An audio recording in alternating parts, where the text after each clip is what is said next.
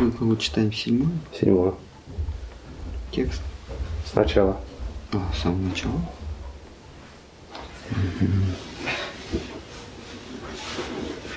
Мгм. Так. Сегодня начинаем читать седьмую главу Аделилы. Это завершающая глава э, вступления. Вступление – это глава, которая вместе с предыдущими шестью а, объясняет а, философское, с точки зрения философии объясняет, что есть читание, что есть его производные, а, основные его производные и производные его производных. И в этих семи главах это, собственно, философия. Там нет никакого сюжета. Кришндас, он, он вначале говорит, что он очень старый, немощный. Он, на самом деле, когда писал, ему было глубоко за 90.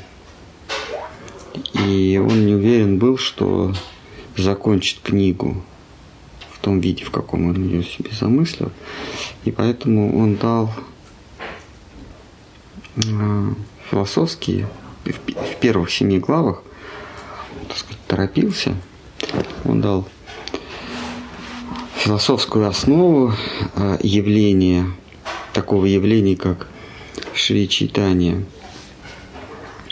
поясняя, что э, если я не смогу, не успею перейти к сюжету, то всю сюжетную часть вы найдете в читании э, Мангали или в читании Бхагавати. По-разному эти книги. Эту книгу называют по-разному. Мангала или Бхагавата, которую написал э, Шри Вриндаван Дас. Но вот так получилось, что милостью Нитянанда Прабу Кришнадас Кавирадж закончил все, что планировал. Но тем не менее, первые семь глав он посвятил философии, которой нет в, в книге Вриндаван Такура. Там больше сюжетной линии, там больше подробностей его путей, а, его а, бытия в здешнем мире, в зримом мире. А Кришнадас, он дает философию. Вот мы сегодня начинаем последнюю фило- главу из философского блока. Она называется Шри Чайтани в пяти идеях. Что Господь Чайтани, он объ- а- а- объединяет в себе пять идей. И эти идеи, они воплощаются. Они воплощаются в зримом мире. Это Нитянанда Прабу, это Адвайта Прабу, ну это сам Чайтанья. Это Нитянанда Прабу, это Адвайта Прабу, это м, Шиниваса Ачарья, Шиваса Ачарья и Гададхара э, Пандит, Гададхара э, Госвами. Вот, каждая, каждая из этих философских идей, из этих философских понятий отображает что-то в здешнем мире и в, в запредельном мире тоже.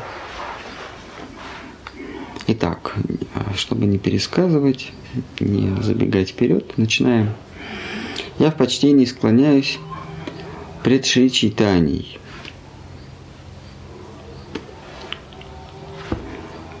Счастьем тех, кто избавился от желания обладать чем-либо.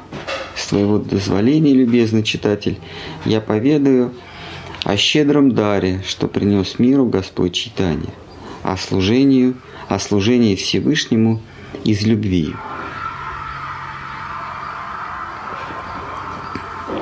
Здесь Кришнадас говорит, что эм, а, не конкретно в этом стихе, в этой книге, в, в этой главе он объясняет, что эм, бхакти как э, преданность, э, как верность содержит в себе э, два, два, раз, два раздела. Это верность из чувства долга и верность из, из любви. Первое называется Вайди Бхакти, а преданность из чувства долга, регулируемая преданность. Вайди от слова види или веды, согласно запретам и заветам. И рага бхакти, а, преданность из любви или преданность по настроению. Какое настроение, так я и буду проявлять свою преданность. А в Вайди Бхакти это исключено, там преданность регулируется внешними факторами. А там преданность не от себя, а от обстоятельств. Преданность регулируется сословием, а, наклонностями, местом, обстоятельствами, временем. То есть душа, воплощенная, воплотившаяся в зримом мире, она себя помещает, помещает в некий а, в некую сетку, в некую решетку временную, пространственную. А, и в этой решетке каждое ее действие, оно регулируется, каждое ее действие по отношению ко Всевышнему регулируется различными обстоятельствами. В, в,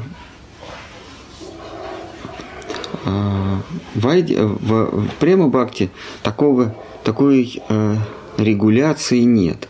Према Бхакти можно сравнить с с жидкостью, поэтому говорится волна према, то есть волна любви, с, с неким потоком. А, а Вайди Бхакти можно сравнить с твердым телом, то есть регулируемое служение, служение в некой решетке. А,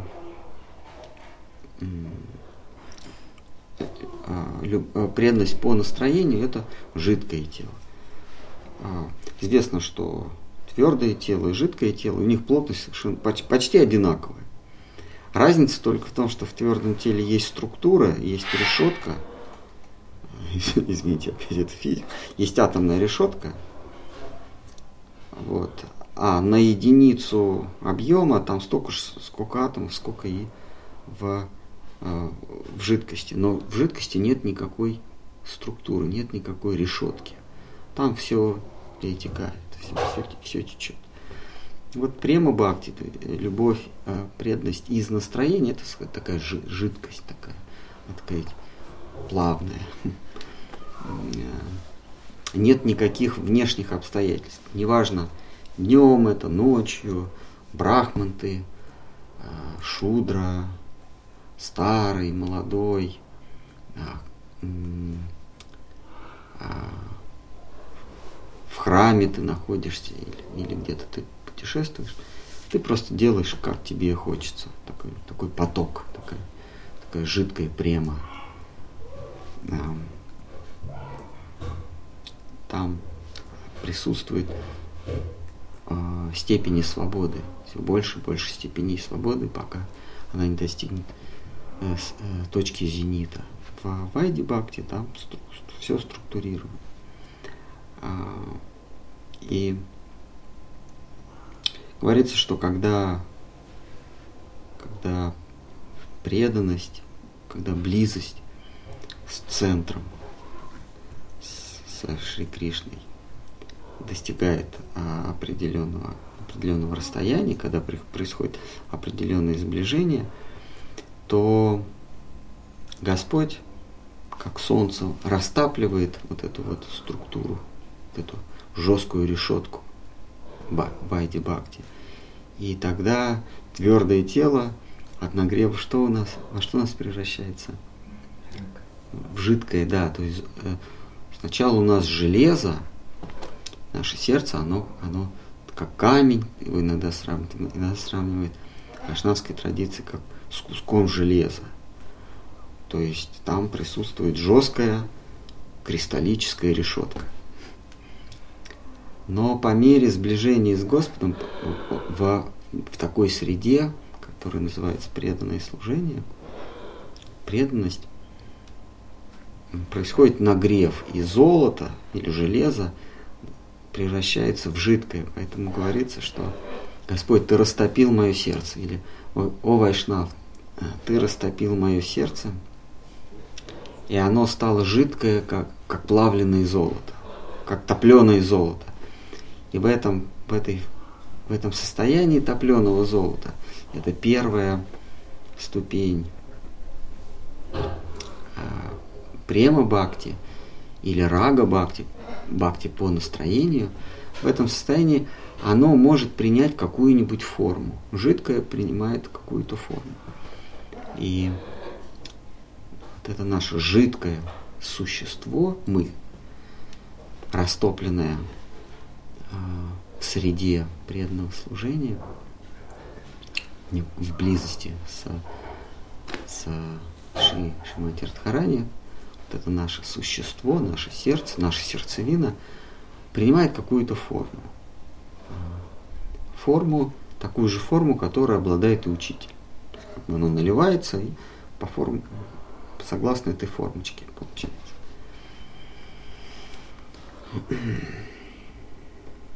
То есть принимает ту или иную расу. Раса означает напиток, что-то жидкое. Глоток, напиток. Вот. вот это вот рага бхакти. Я возношу хвалу Чайтани Махапрабху. Любой, кто укрылся в сини его лотосных стоп, достоин величайших восхвалений. Я начал мою повесть с того, что описал идею духовного учителя. Теперь я приступаю к объяснению пятисложной идеи Бога, Панчататвы. Эти пять идей не сходят вместе с читанием. С их помощью он в великой радости распространяет на земле воспевание Божьего имени. На первый взгляд – между пятью идеями нет разницы, ибо за пределами чувственного опыта в мире идей все едино. Но идеальный мир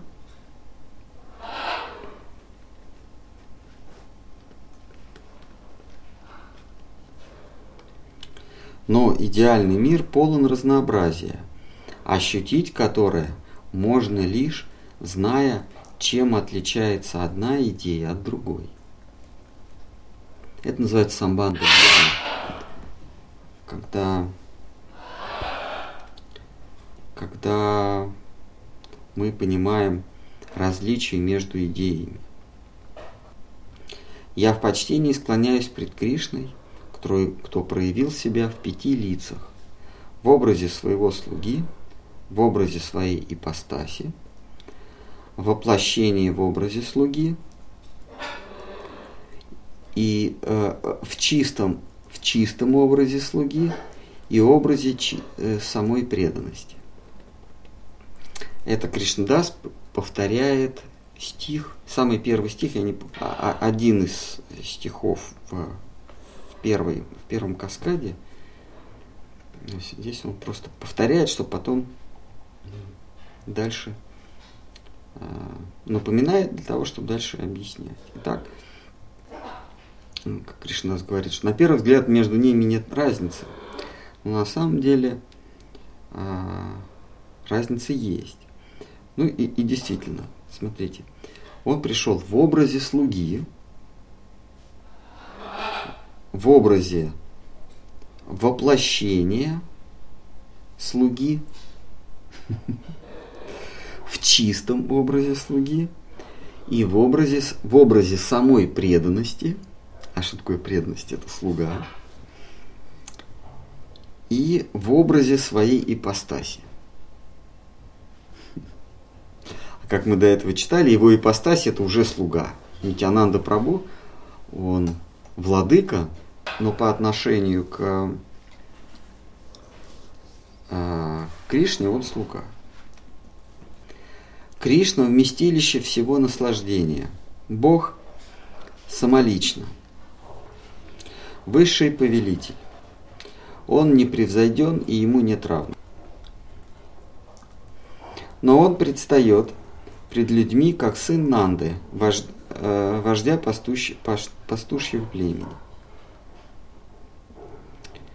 Кришна безраздельно наслаждается в любовном хороводе. Он – повелитель девичьих сердец. Все прочие обитатели запредельного мира – его свита.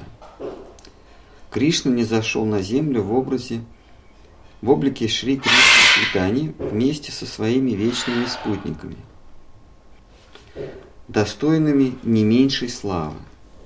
Хотя Шри Чайтанья, владыка властвующих, он с великой радостью принял облик слуги. Но то был облик – не из земной плоти, не тленной, не из земной плоти, не тленной, лишенной земной скверны. Супружеские отношения с Кришной столь сладкие, что сам Кришна жаждет испытать их и для этого принимает облик его любящей рабы. Учитель и поводырь всего мира Шри Чайтанья принимает образ своего преданного слуги – становится младшим братом Нитянанды. Ой, а, младшим братом Нитянанды. Не Нитянанда, а Нитянанды. Шри Адвайта Ачарья – это воплощение читаний в образе преданного. Так, три идеи читания Нитянанды и Адвайта занимают господствующее положение и повелевают всем сущим. Первую идею именуют великим владыкой, Маха Прабху. Вторую и третью – владыками Прабху, что служит лотосным стопом Маха Прабху. Трое владык Чайтани, Нитянанда и Адвайта – суть предмет поклонения всего мира, в том числе и четвертой идеей, которая служит трем первым.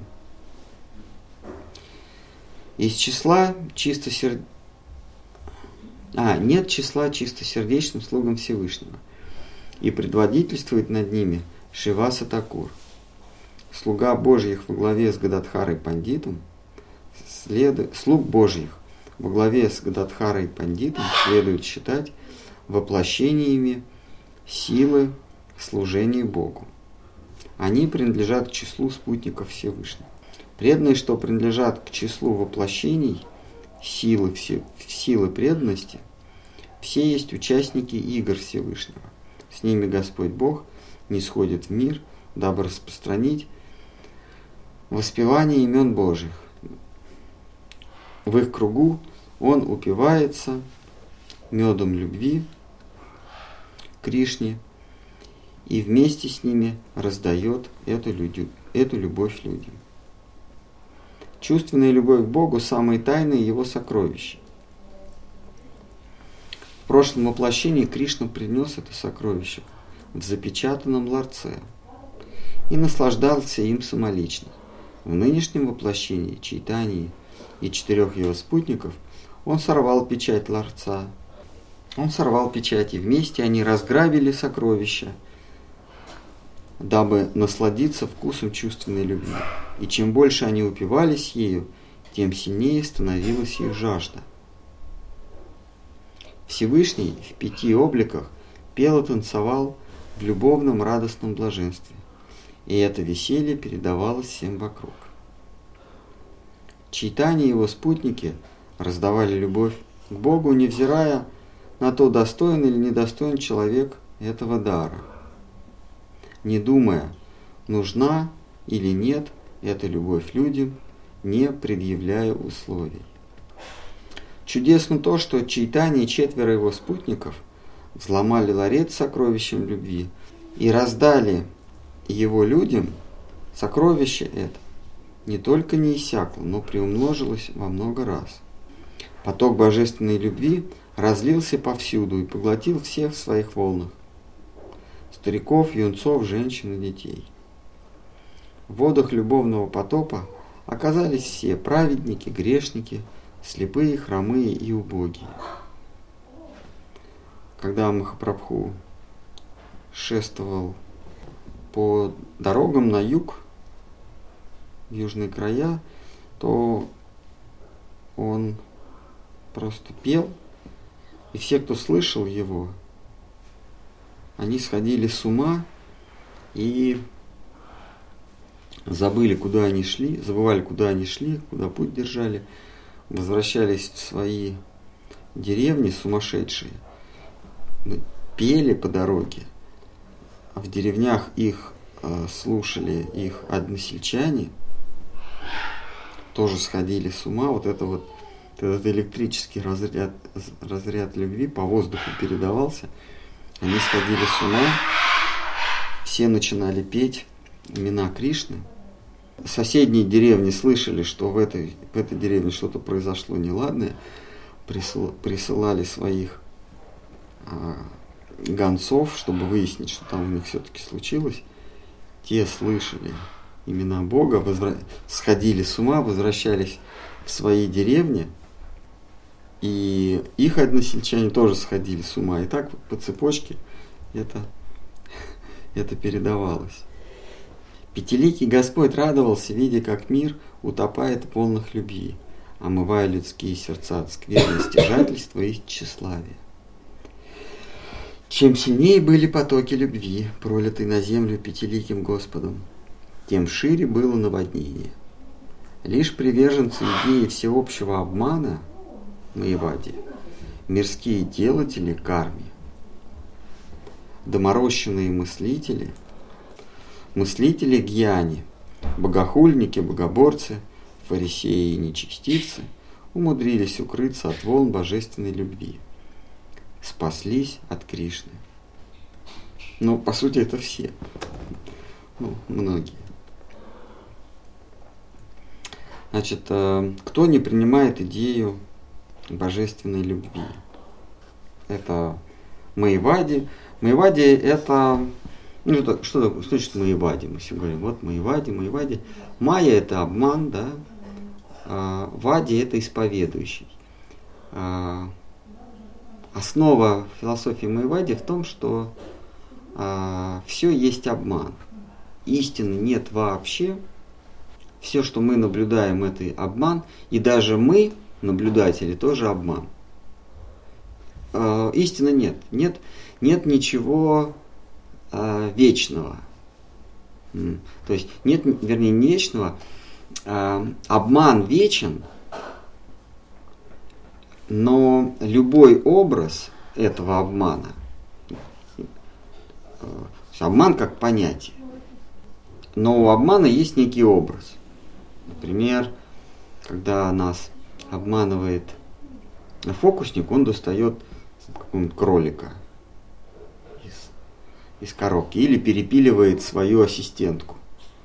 Вот это обман. Вот этот образ, а, то, что мы с вами видим, там он берет, перепиливает женщину, та еще ножками дергает.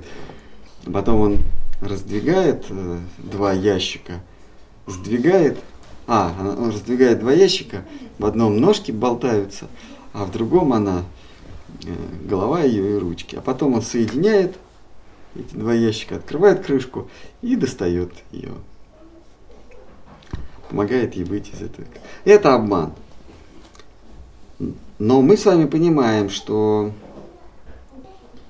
это обман, значит, есть какая-то истина.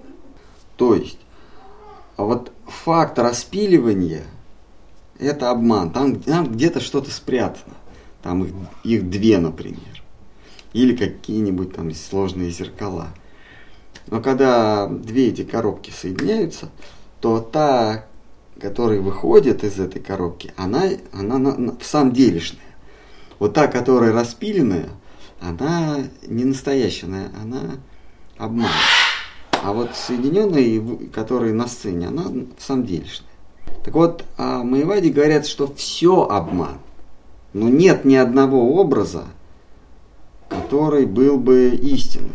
И вот когда нас э, э, фокусник знакомит со своей ассистенткой в шляпе, в шляпе цилиндре, то она тоже обман, то, это тоже вранье. Вот такая идея Маевади, она имеет право на существование, она, более того, она истинная, эта, идея, эта философия правдива, она истина, но до определенного уровня.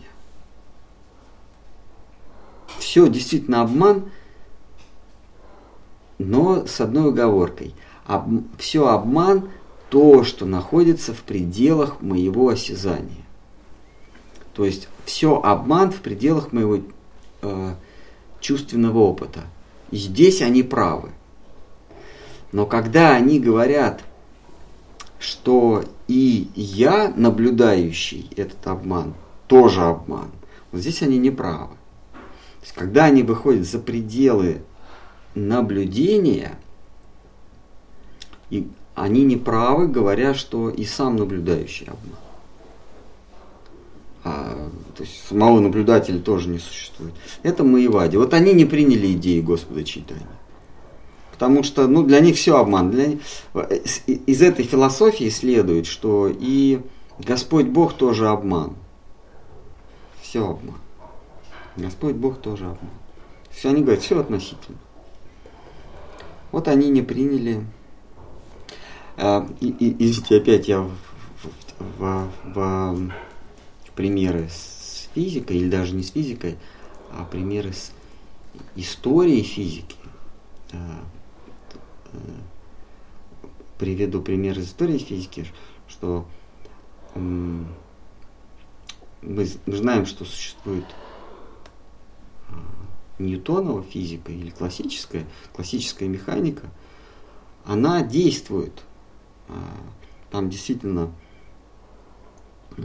сила равна массе умноженной ускорению. Есть, есть три закона а, Ньютона.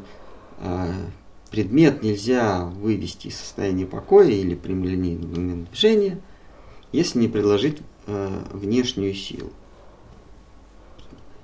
если предложить внешнюю силу, то ему придается ускорение.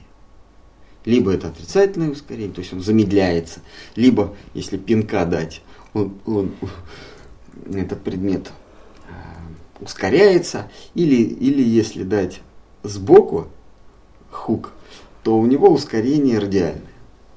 Ну, как бы ускорение в бок.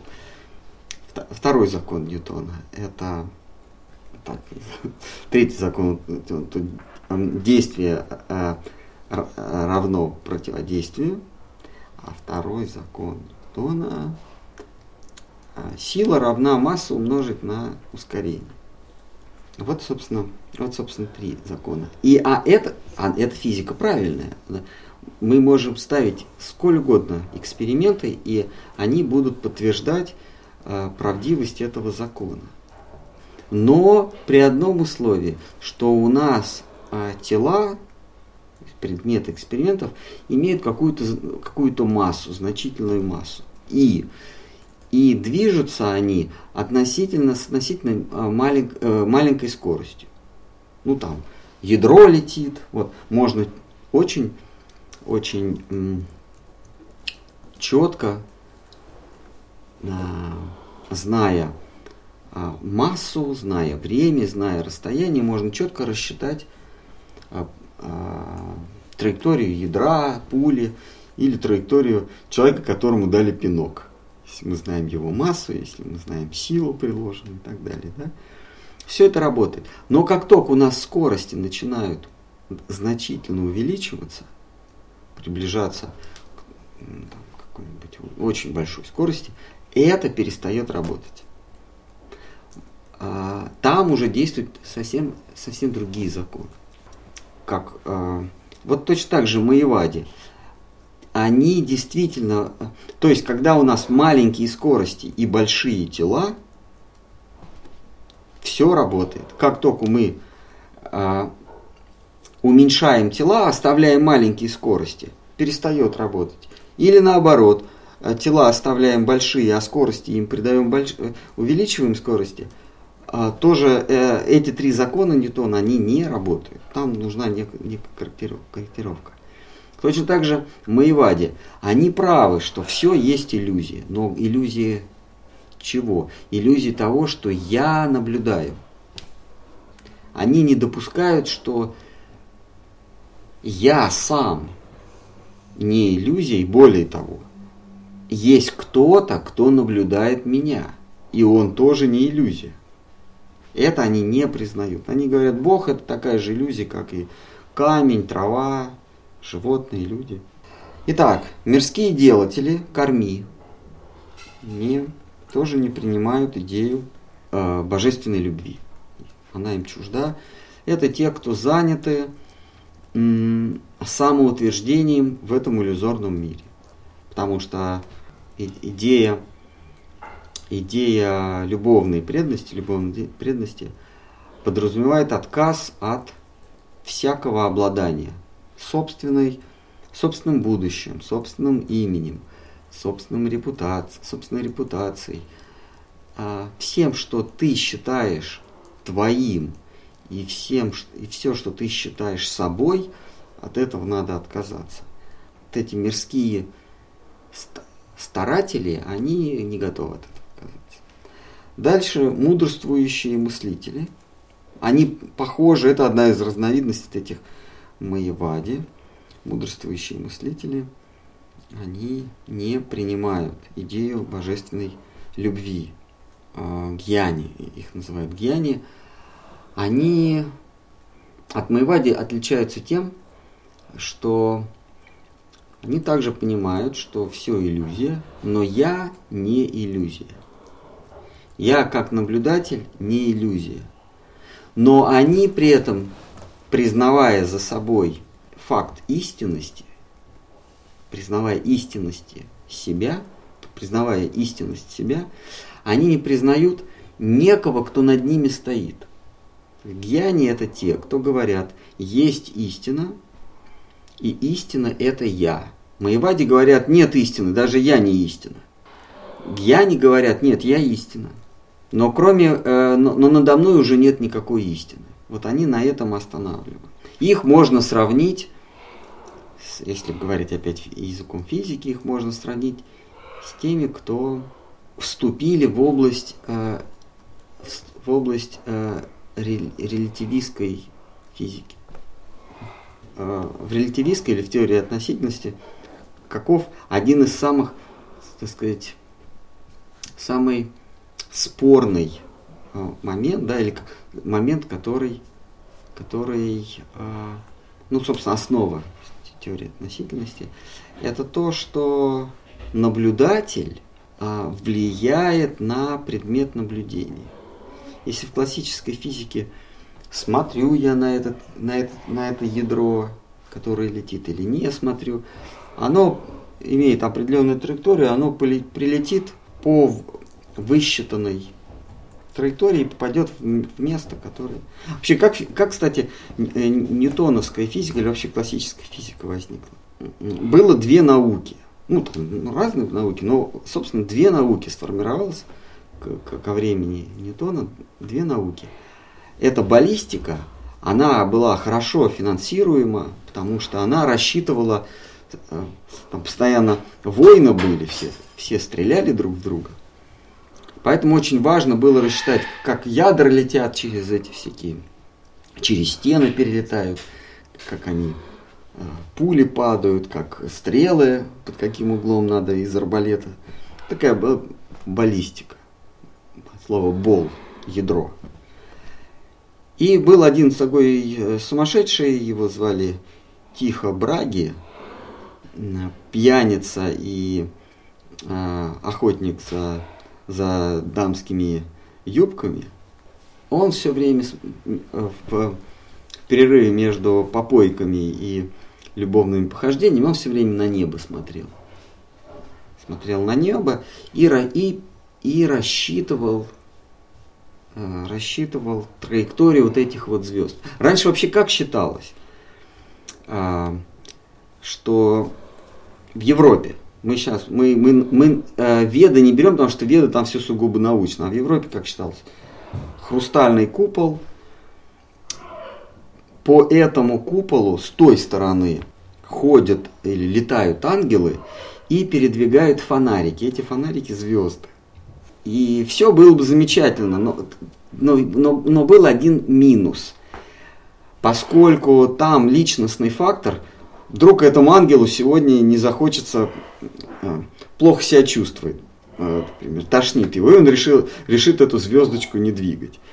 То есть, когда есть личностный фактор, то есть фактор свободы вот этого субъекта, мы ничего не можем, э, ничего не можем э, пред, предсказать. Вообще, для чего нужна наука? Главная задача науки для чего? Предсказывать. Любая наука, ее цель это предсказать. То есть вы ставите эксперимент, много-много-много-много экспериментов. Вот. Любая наука это, это раздел знаний, который позволяет нам предсказать. Физика, она предсказывает, как, как полетит снаряд. А, психика, они считают это наукой, ну хорошо, предсказывает, что а, человек, человек может в таких-то обстоятельствах, он обязательно будет себя вести так биология предсказывает нам поведение живых организмов. Э, что еще там? Оптика предсказывает поведение световых лучей. То есть любая наука, как, какая, какую бы вы ни взяли, история, например, да, казалось бы, что там предсказывать. А нет, они берут цепь событий и, и говорят, а, там, тысячу лет назад события раз, э, события развивались по такой-то цепочке в таких-то условиях, при заданных условиях. Следовательно, если эти условия сейчас, тысячу лет спустя, повторятся, то события будут развиваться так же, как и, и тогда. Ну, это все, это все наука. И вот, э, поскольку ангелы, они непредсказуемы, э, надо было как-то, надо было что-то с этим делать. И поэтому вот этот Тихо Браги, он стал записывать. Он написал 8 километров текста, километров текста. Он, когда он умер, он был 32 года, совсем молодой, молодой юноша. 8 а, километров координат а, а, небесных тел. Вот он считал, считал, считал, начиная с 20-летнего возраста, считал, ну, в перерыве, когда он дрался, он там постоянно на дуэлях дрался, ему даже полноса от, от, на одной из дуэлей отсекли, и он себе представил а, золотой нос. Вот эту часть он себе сделал золотую, и а, поклонниц у него стало в разы больше. Ну, представьте себе, вместо носа такая ну, кончик отрубили, а он себе вот приделал, значит, ходил с золотым носом. Вот. А умер он от перепоя. Э, тогда э, нельзя было э, выйти раньше, чем, чем герцог. Во время пира нельзя было выйти. Он очень хотел писать. И, и, а по этикету нельзя было выйти, пока герцог первый не выйдет. Он терпел, терпел, и у него лопнул мочевой пузырь, и он умер. И он так и не закончил.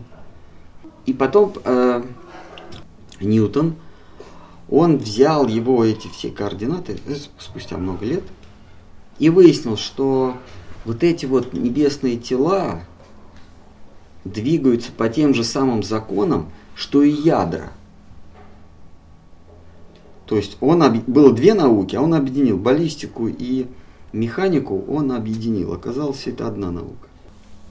Кстати говоря, это не... Да, и поэтому они ангелов этих откинули, потому что а, ангелы здесь не нужны. Но это неправильно. А почему они не предположили, что ангелы подчиняются кому-то? И, и у них нет возможности не захотеть сегодня двигать вот, вот эту вот самую Венеру там, или, или солнце, или там что еще.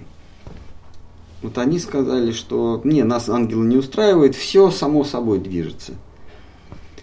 А, по по каким-то законам. И дальше и Ньютон он рассчитал законы. То есть э, между телами он предположил, что есть взаимодействие. Что вот эти вот, вот эти небесные тела на самом деле не вокруг Земли вращаются, а Земля вокруг них.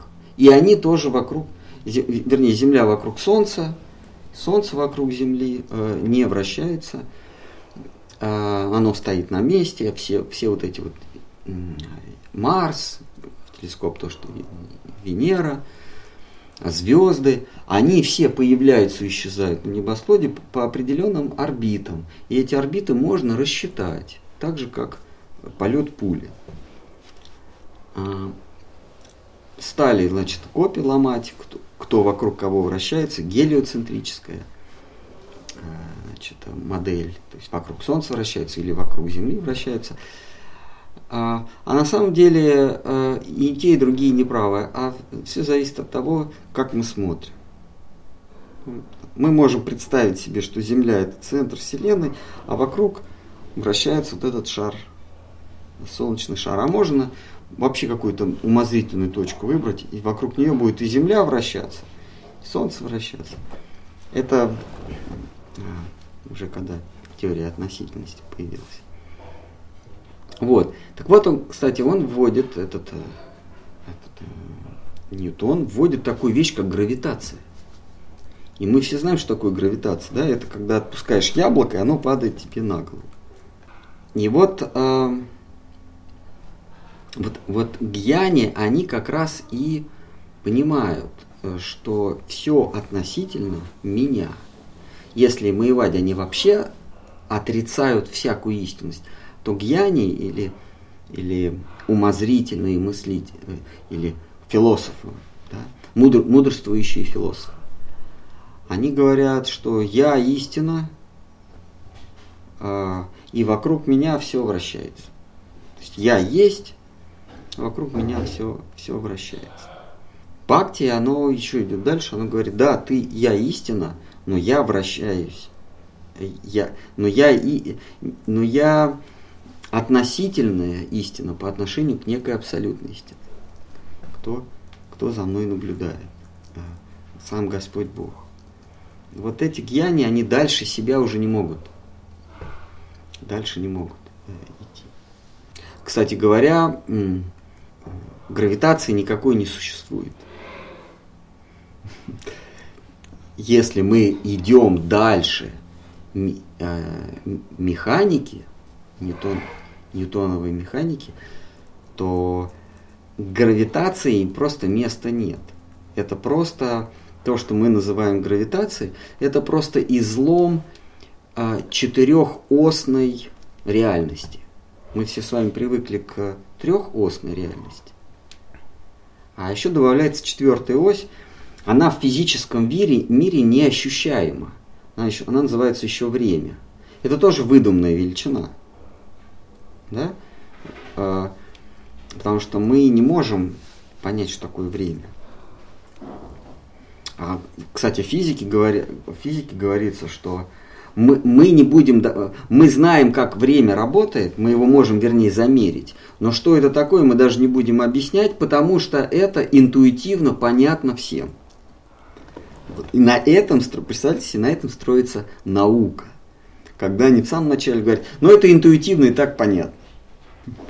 Мы можем его замерить, а как мы его замерим?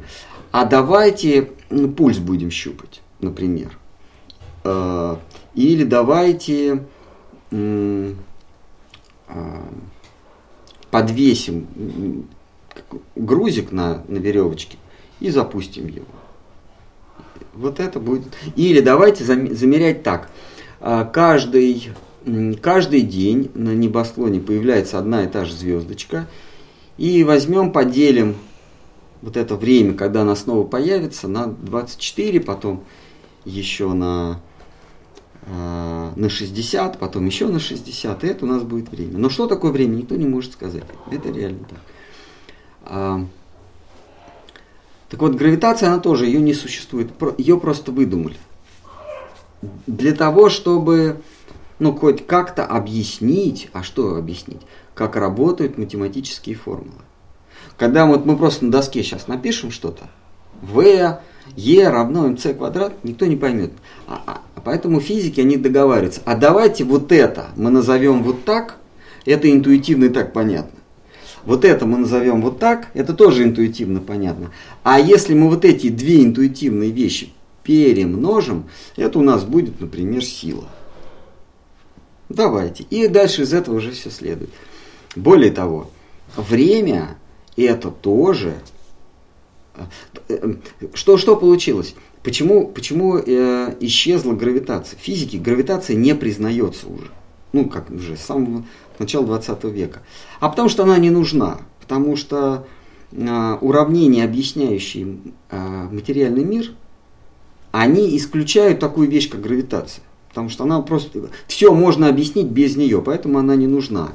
Но при одном условии, если мы вводим а, четвертое измерение, как только мы вводим четвертое измерение, это, вот это, кстати, очень важно понять. Как только мы вводим четвертое измерение, вылетает гравитация, она нам уже не нужна. И то, что мы сейчас с вами сидим,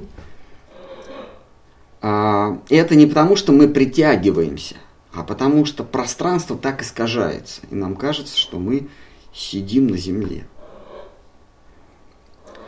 Но если добавлять еще одно, мы взяли четыре, да, э, четыре измерения, а что нам мешает еще одно измерение добавить? Или еще одно измерение добавить?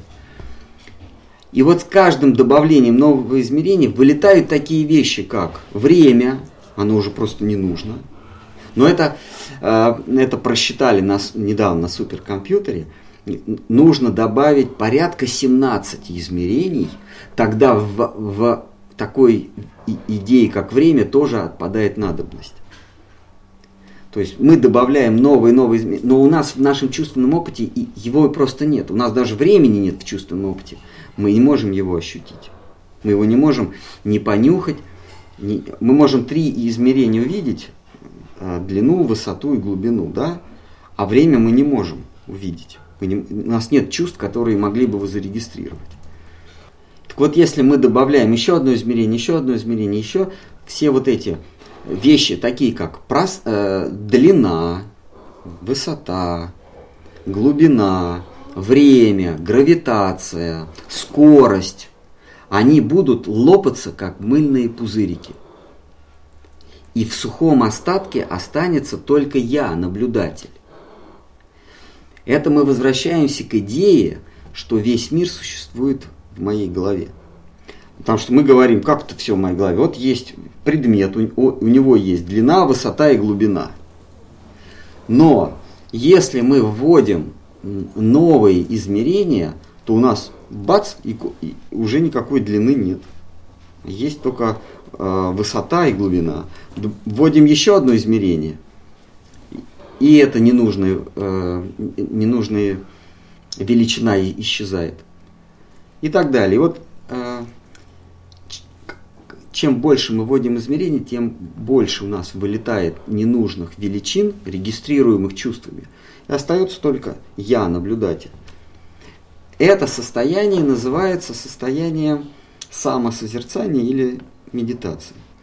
Когда в, медитации, в йоге, в состоянии йоги, это состояние, в котором находился Брахма, как только-только ощутил себя – самого, э, появившимся на свет. Не было ничего, не было ни пространства, ни время. Он потом стал, вспомните, мы читаем во второй книге и в третьей книге, Брахма стал достраивать. Он создал четыре стороны света. А, что значит четыре стороны света? Это он создал три, три оси координат, то есть он создал пространство. А, он создал время, то есть он создал э, регистрируемость событий, он создал последовательность, то есть он стал навыдумывать. А вначале он появился, он, он понимает, я есть, а, а больше я ничего не, я не, все кругом полная темнота. Вот. Но мы, мы как Майшнавы, мы понимаем, что он не просто стал это все генерировать, потому что э, невозможно из, из абсолютной из абсолютного ничто, в котором он находился, выуживать идеи. пространство, время, предметов, верх, низ, запад, восток. Это невозможно. Должна быть некая внешняя сила, которая э, внедрит в него эти идеи, а он уже в силу своей испорченности, по мере своей испорченности, исказит эту идею. И вот Брахма, он понимает, что я ничего, я в полной темноте, но если есть я, значит, если есть точка отсчета меня, я же вот сейчас осознал, а до этого я себя не осознавал. Значит, что-то привело меня в состояние самосознавания. И он стал этому чему-то молиться. Из, из, его, из его уст вырвалось, пом, что, кто помнит, да? Топа. Первое слово, топа вырвалось. И вот на эту топа, то есть э, воздержание, откликнулся тот, кто его, этого брахму привел в состояние саморегистрируемости. И дальше он, он себя, вот этот, тот, кто находится по ту сторону, по ту стороннее существо, оно себя явило, и Брахма сделал слепок реальности, которую он увидел, и эта реальность, вот это вот наша реальность.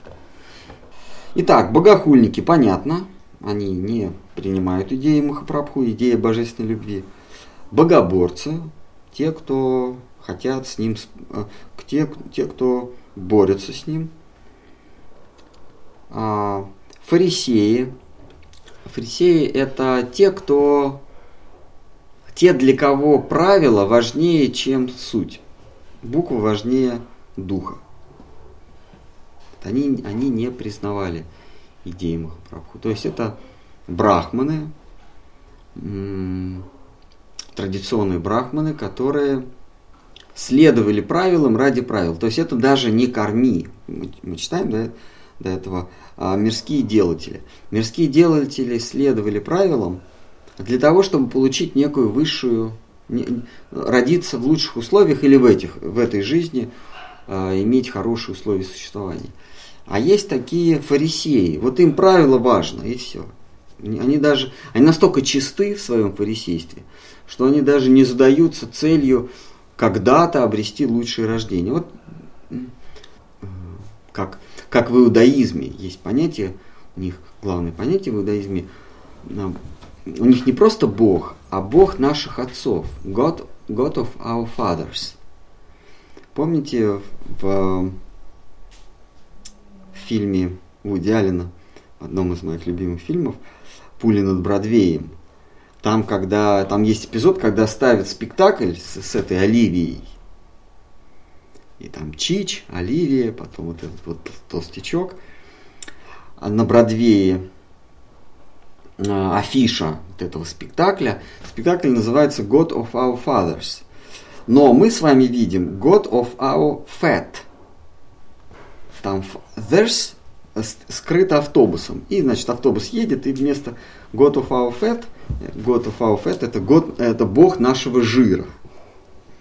И потом автобус съезжает, и получается, открывает, получается все название спектакля God of our. Так вот, это не случайно. Эм, Вуди он так э, подсмеивается над традиционно над иудаизмом, потому что они Богу молятся, потому что это Бог наших отцов.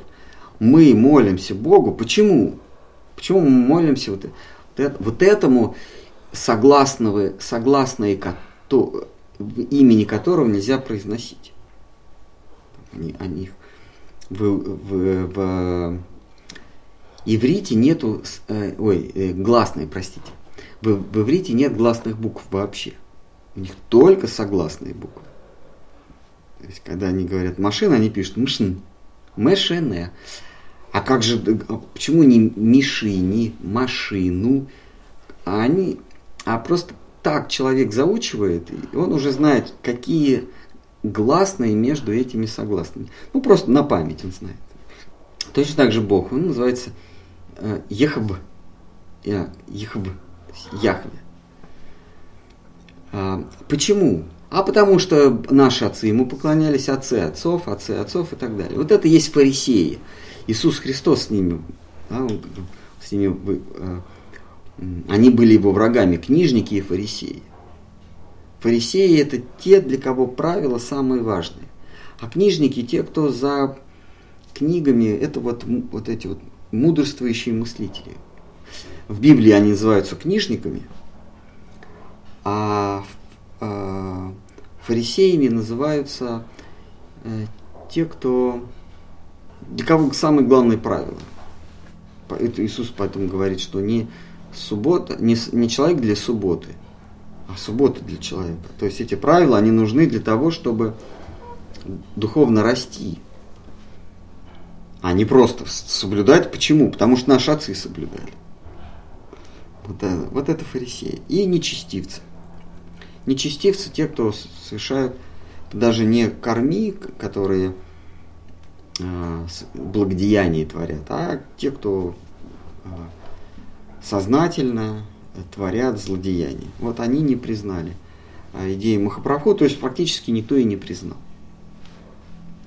Потому что если взять Маевади, Карми, Гьяни, богохульники, богохорцы, фарисеи и нечестивцы – это все. Когда же Всевышний обнаружил, что кто-то спасается от его любви, он решил прибегнуть, прибегнуть к хитрости, чтобы поймать беглецов. Так, Господь явился в пяти образах, чтобы дать э, душам э, любовь. Он пришел э, с ларцом любви, запертым на семь замков. В, в прошлое свое воплощение он по ночам открывал, оглядывался, чтобы никто не подсмотрел, доставал эту любовь и блаженствовал. Он пил, э, пил мед этой любви по полной, э, до отказу, до отвала но никому не раздавал. А, только своим. Вот. То есть пирушка была в, узком кругу и никому не было э, доступа. А в это воплощение он принес этот ларец, взломал печати, открыл и говорит, всем раздаю. Но оказалось шесть категорий, которые не хотят принимать им им оно не, оно не нужно. Они лучше будут пить, э, им свежевыжатый сок принесли. Они говорят, не, мы лучше будем юпи, просто добавь воды.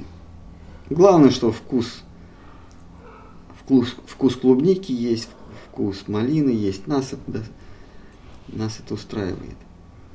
А, а Махапрабху говорит, нет, это, это так это сладостный нектар. Вы испробуйте. Они говорят, не, мы даже пробовать не хотим. Мы Маевади, э, э, Корми, Гьяни, богохульники, богофор, богоборцы, фарисеи, нечестивцы. Нам это ничего не надо. Махапрабху задумался, как же быть, вот как же, как только они испробуют, они сразу от своих нечистот от, отвратятся. Но надо как-то их обхитрить, чтобы они попробовали. Вот этот стих. Когда же Всевышний обнаружил, что кто-то спасается от его любви, он решил прибегнуть к хитрости, чтобы поймать беглецов.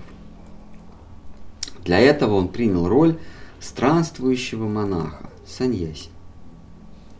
До 24 лет Шри был семенином.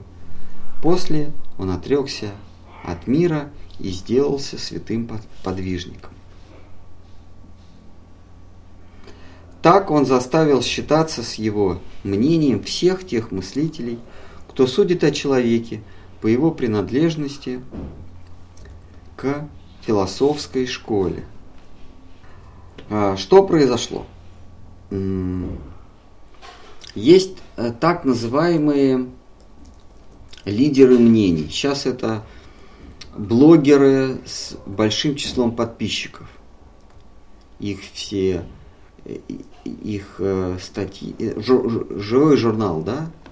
Их все, есть сейчас живой журнал? Сейчас на ютубе все это. Сейчас все на ютубе уже. Есть такие лидеры мнений, на, на, на кого подписаны тысячи, десятки и даже сотни, а может быть и миллионы э, э, читателей. Или Твиттер, да? Там, там миллионы, говорят, подписаны. Вот, они называются лидерами мнений. как, а, как а им что-то в голову пришло, они, значит, это в интернете выставляют, и все, кто подписан, они все это читают. Все. Вот он, вот он написал, у меня сегодня понос, и 30 миллионов человек это, это читают. Вот. Или какая-то у него глубокая мысль. Он, например, написал, что меня убили. И все, ах, его убили. Потом, нет, меня не убили. И все, а, да, его не убили. Все это, все это читают. И это вот как раз в древности, это во времена Махапрабху, это были тоже такие лидеры мнений, это потомственные брахманы. Вот как они считали, так и обычный народ э, следовал. Почему Бхактинот Хакур говорил, мы будем проповедовать бхакти интеллигенции, то есть лидерам мнения. И он в своей книге э, «Жизнь и учение Ши Читания Махапрабху» он рассылал по всем библиотекам мира. Чтобы читающий или мыслящий класс принял идею бхакти, и тогда остальным уже, как лидер мнения, раздал. Но а кто такой Махапрабху, кто такой читание Махапрабху? Не май пандит. А, кто с его мнением будет считаться? Ну да, у него канал, на который подписано 18 человек. А, это, собственно, те, кто встречался а, в доме Шиниваса Ачари. Мы во время парикрамы ходим в этот дом, куда доступ был никому. То есть это такой секретный ВКонтакте, да, есть э, секретные паблик. секретный паблик, куда нельзя просто подписаться. Вот у него было ну, несколько человек, там Нитянанда Прабу, Шиниваса Ачарья, Адвайта Ачарья, э, Мукунда, и еще там несколько. Самый близкий круг его, Нитянанда Прабу, близкий круг его спутников в Новодвипе. И они там а, блаженствовали, они пели, они, они а, э, э, срывали, срывали все тормоза. Они, они предавались, они упивались божественной любовью. Этот паблик был закрыт. А, и когда он, э, и когда он стал раздавать божественную любовь, э, то лидеры мнений не приняли его. Потому что есть священное писание, э, есть... И чем мы его будем слушать? Немая пандита, чем мы его будем слушать? Юноша. А, да, он начитанный, но мы брахманы, мы а, мы ему ровня. А, он родился в брахманской семье, мы родились в брахманской семье, мы знаем Писание, он знает Писание, он такой же, как и мы. И вот Махапрабху, он принимает саньясу, потому что саньяса а, социально, на социальной, по социальной лестнице стоит выше брахмана. То есть саньяси он может брахману давать поучение. А, в, в кастовом обществе. И тогда уже лидеры мнения, они не могли сказать, а кто ты такой вообще? Как кто? Я принял саньясу. Тогда, надо сказать, не было саньяси Байшнавов. Все саньяси были Маевади. То есть он принял саньясу в линии э, Шанкары Ачарьи. И э, саньяси э, в линии Шанкара Ачарьи, его обязанность, когда он он много времени спустя беседовал с, с Ачари, с, э, с Равабхамом Батачари. А, их разговор начался с того, что а, а, Батачари говорит, ты, ты мне очень симпатичен. Тем более я знаю, тем более мой отец знал твоего деда. Мой отец и твой дед были а, были, учились, они были одноклассниками, ты мне очень симпатичен, но я боюсь, что ты не, не, а, не удержишься в саньясе, потому что, ну сколько тебе, 2, 24 года, ты красив, ты роста под, под, 2, под 2 метра, столько много соблазнов, я тебе, я тебе скажу, в чем долг саньяси. И что же он говорит, Махапрабху, в чем долг саньяси? А долг саньяси – это изучать Писание. Долг саньяси – это не трижды мыться, э, повторять э, гайатри мантры, э, совершать, совершать поклонение в храмах. Долг саньяси – это изучать Священное Писание. Это классический долг саньяси. Больше ничего не нужно. А вопрос, а для чего? А это очень важно. Как, э, опять извините, я перейду, перейду к примерам физики. Вся физика, она делится на четыре раздела. Больше не существует. Физик, кстати, оптики тоже не существует. Знаете почему? Потому что нет лучей. Лучей света не существует. Есть электромагнитные есть электромагнитные, э, электромагнитные колебания. Но мы своими глазами называем это лучами света. А, так вот, существует четыре раздела физики. Это то, что описывает движение больших тел на маленькой скорости – маленьких тел на большой скорости, больших, э, э, э, маленьких тел на большой скорости, больших тел на большой скорости и маленьких тел на, на, тоже на большой скорости. Так вот, в физике больших тел и малых скоростей все понятно. А, может быть, вряд ли вы обращали внимание, но сейчас не существует физических факультетов. Понимаете, что физику больше не изучают? Нет. Есть физико-математический, есть физико-технический, или как, как называют. Но физику больше не изучают, потому что в ней все изучено. Более того, если мы переходим в физику больших тел на, э, на больших скоростях или физику маленьких тел на малых скоростях, законы э, классической физики, они просто не работают. Поэтому ее и бессмысленно изучать. А, а, но есть физико-математический, а есть просто математический. Так вот, а, а, когда человек, да, значит, вот в физике больших тел и маленьких скоростях, скоростей все известно. Там не, не осталось ничего, что можно было бы изучать и формулировать и эм, ар, как это, раскладывать по, по, по полочкам. А, а, как? А, забыл этот глагол. Так вот, а, в физике больших скоростей и, и больших тел очень, э, много известно, но, но там, есть, там есть вещи, которые наука, это, эта физика не может объяснить. Только э, это становится понятно, когда мы делаем, когда мы уменьшаем э, тела. Так вот, когда мы уменьшаем тела и делаем, и придаем им большие скорости, то есть физика больших скоростей и малых, то есть элементарных частиц, там практически ничего не известно.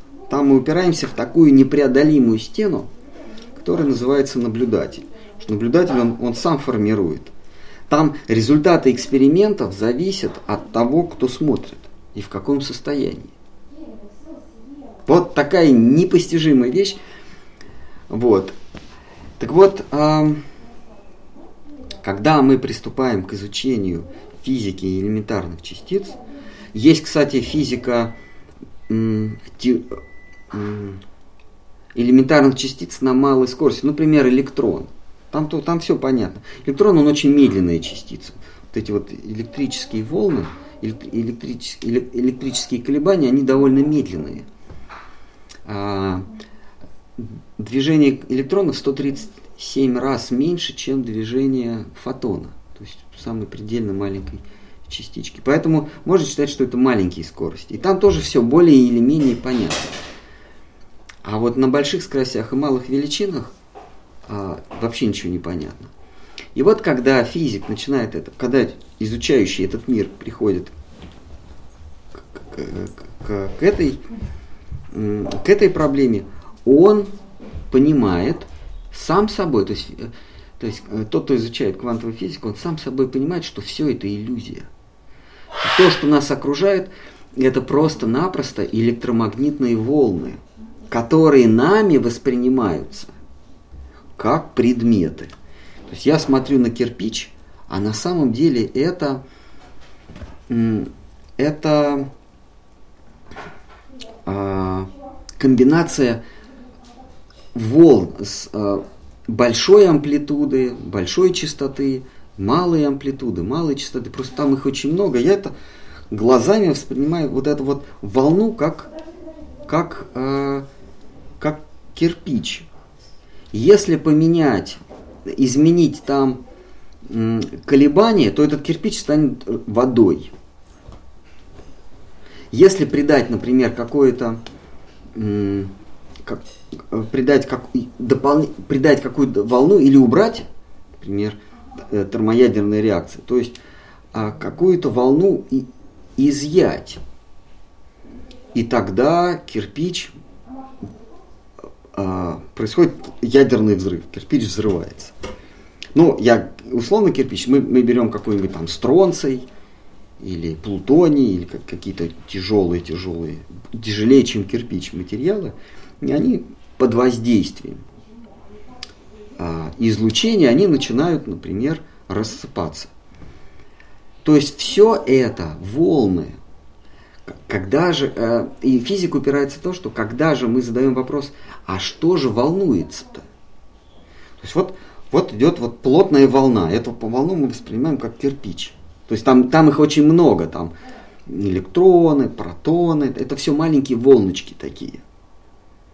Волночки, а, ну они это говорят материи, да? Ну а что же это такое? Они, дальше они не могут пойти. Они, они не могут понять, что волнуется наблюдатель.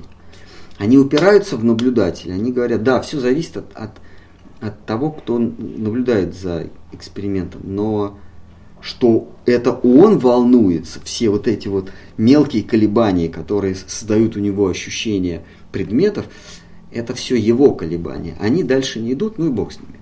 Так вот, почему Маевади, или почему первая обязанность э, э, саньяси это изучать, э, изучать Писание, ну, изучать э, Веданту, прежде всего, как квинтэссенцию всех Писаний. Веданта там выбран, вы, выкинуты все ненужные вещи. Там выкинуты, надо поклоняться Солнцу, надо поклоняться тому, всему, надо совершать такие-то ритуалы. Э, м, и, про, и там, там какие-то истории про Всевышнего, который приходил в образе черепахи и так далее. Это все не нужно. Там чистая, чистая философия. И что происходит при изучении? А, при изучении а, веданты человек достигает, или, или сознательное существо достигает такого же состояния сознания, как и человек, постигающий квантовую физику. Он понимает – что все это никакие не образы, а это все колебания. Но, в отличие от квантового, от физика, а, Саньяси понимает, что это колебания меня, колебания атмы, колебания м- атмы, которые при определенном колебании становятся дживой, джива становится бхута, то есть уже, уже живым существом, а, то есть огрубевает. У, у этого существа при колебании появляются а, пластинки для ощущений, а у пластинок появляются некие ощущения. И вот эти ощущения есть предметы. Вот. А, и вот человек, постигающий веданту, то есть постигающий философию, в Веданте вот содержатся, кстати, выдержки из Багова там третьей или из э, второй книги, как, как все это создавалось. Что на самом деле все это есть колебания, что время на самом деле или единица времени это, это скачок между а, моим состоянием одним и моим состоянием другим. Вот, это, это все в Бхагаватам написано. И когда он понимает, что все это, все эти образы, это всего-навсего колебание меня, что происходит? Он теряет м, влечение к образам. И вот появляется перед ним а, красивая особа. Но у него не теоретическое понимание, что это все колебания, а он реально видит – что на него надвигается, на него надвигается а, ну, некая волна. Ну, это не единая волна. Что такое волна? Да? Волна это, это, это виды изменений, которые можно математически описать как, а, как а, функция косинуса о, о расстоянии и времени. То есть вот он, он, он, он видит э, красивую особу, э, друг, э, вернее, э, кто-то видит, как э, двигается особа с, с телесами, открытыми телесами, а он-то понимает, что это функция косинуса расстояния и времени, и почему, собственно, я ее должен обнимать. Она говорит, обними меня – или, или в, в каком-то случае не прикасайся ко мне. Она же дура, она не понимает, что при всем желании ты не можешь прикоснуться. Потому что колебания, они на самом деле, эм, они на, на, на самом деле так, так далеки, что а, вот между протоном и, и протон это, это два колебания. Их так просто назвали. Вот, вот эти все, все эти вещи, электроны, протоны, это на самом деле математические формулы, которые мы не, просто не будем понимать. Нам нужен некий образ. Нам нужно сказать время, протон, нейтрон. А можно назвать вообще как угодно. Клюшка, вилка. Просто обозначение некой, некой, некой математической функции. И вот расстояние между вот этим колебанием и тем колебанием, которое мы называем электрон, это как от Москвы до, ну даже не до Лос-Анджелеса, это еще в 20 раз надо увеличить, а может еще больше. А, между, а внутри пустота. Поэтому, когда ты говоришь «не прикасайся ко мне», ты даже не можешь прикоснуться. Потому что а, где ты, а где она. Там такие расстояния, что прикоснуться невозможно. Более того, как только вам удастся прикоснуться к ней, а, э, начнется термоядерная реакция. Почему? Потому что электроны ваших ядер, ваших молекул, ну, атомов, начнут а, влиять на электроны тех молекул. Э, тех, тех атомов. И, и они начнут, эти атомы, воровать электрончики. А если ты из атома вытаскиваешь электрон, он начинает распадаться. Э, и происходит, это называется ядерная реакция. То есть как только э, ты к ней прикасаешься по-настоящему, то здесь происходит атомный взрыв. И вы просто исчезаете. Вот.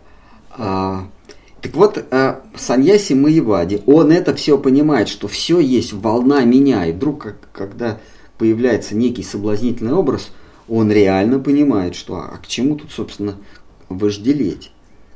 И вот а, Сарвабаум Батачарь говорит, ты так молод, и ты можешь пасть а, жертвой соблазна. И я тебе сейчас расскажу, что такое веданта, поняв ее, ты э, перестанешь, ты уменьшишь шансы прельститься образами э, молодых дев до нуля. Просто надо понять, что все есть игра волн. И, и в этом нет ничего привлекательного. Вот. И Махапрабху говорит, хорошо, давай рассказывай. Вот. А, так вот, а Махапрабху здесь говорится, принимает саньясу, а люди знают, что э, саньяси, а тогда были только в Маеваде саньяси. И люди знают, что если этот саньяси, то то, что он говорит, а, это с позиции истины, потому что саньяси Маевади благодаря изучению структуры окружающего мира и своего, своей позиции к этому миру понимает истину. И поэтому, если он что-то говорит, мы будем принимать. И Махапрабху, он их обманывает, Шичитани их обманывает. Он принимает обличие саньяси, который постиг иллюзорность этого мира, который понимает, что все есть волны а, электромагнитных, электромагнитные, электромагнитных а, полей, а, единичные заряды, множественные заряды, все это волны. А, а, как они, а как они догадываются, что он это понимает? А у него одежда такая. То есть то, э, вообще тот, у кого оранжевая одежда, он уже понимает, что все иллюзорно. Либо благодаря э, э квантовой физике, либо благодаря изучению веданты, что есть одно и то же. И поэтому они будут его слушать. И так и произошло. Уже никто ему не возражал, когда он стал говорить, да бросьте все эти э, э, лукавые мудрствования. Э, иллюзия, не иллюзия. Я генерирую волны, и потом э, отражение в моем уме я воспринимаю как окружающий мир. Или сам окружающий мир. Мир делится на столько-то стихий, на столько-то стихий. Я не принадлежу ни к одной стихии. Это все Веданта объясняет. Бросьте это все. Просто, просто пойте имена Бога. А поскольку это говорит тот, кто познал мир, а откуда мы знаем, что он познал мир? А он в оранжевой одежде. То мы это принимаем. И тогда им, этим людям уже нечего было возражать, потому что это, это авторитет. Но а, вы же скажете, хорошо, а другие саньяси, они же тоже саньяси, они а, могут, они, они Э, на общественной, на социальной ступени они занимают такое же положение, как и Махапрабху. Почему мы будем слушать Махапрабху, который говорит, отвергните это все и просто пойте, э, слушайте о любовных играх Радхи и Кришны, и больше ничего не надо. Другой же тоже саньяси, у него же тоже оранжевая одежда. Оранжевая одежда это как диплом, что ты закончил э, э, университет э, на факультете квантовой механики. Они не с, факуль... не, не с дипломами ходили, а просто в оранжевое облачались. Они, а, самая большая концентрация у них была в Варанасе. Там просто все, все постигшие самые основы квантовой физики. Ну, совсем прям. Они прям вот их в Варанасе притягивалось. Вы же спросите, ну а почему тогда люди должны слушать его? У него же такой же диплом, как и у них – Поэтому он и пошел в Варанаси. И в философской беседе всех разбил. Даже не философской. Он просто сидел и, стал светиться. И когда они увидели, они обсуждали несколько дней, они обсуждали философию. Они все вот эти вот квантовую механику обсуждали. Такие мезоны, бизоны, а вот давайте мы сделаем экран, в этом экране нейтрино э, завязнут, а бизоны попадут, попадут нам на голову, так это квантовой физики рассуждают. Вот они это все несколько дней обсуждали, обсуждали, обсуждали, потом обратили внимание, что возле ванночки, где моют ноги, сидит самосветящийся лучезарный новичок какой-то. И они стали с ними общаться. И, и он им э, они говорят, ты светишься как Бог.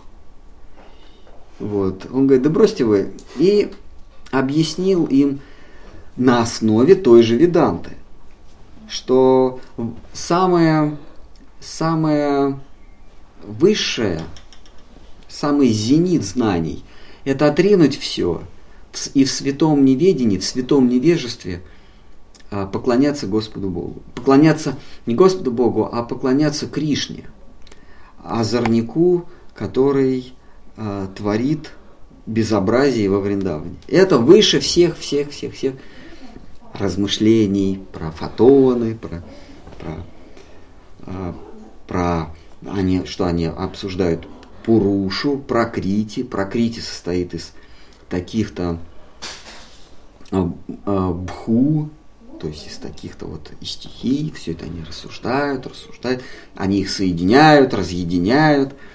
А, все это делается математически. Санскрит это вообще математический язык.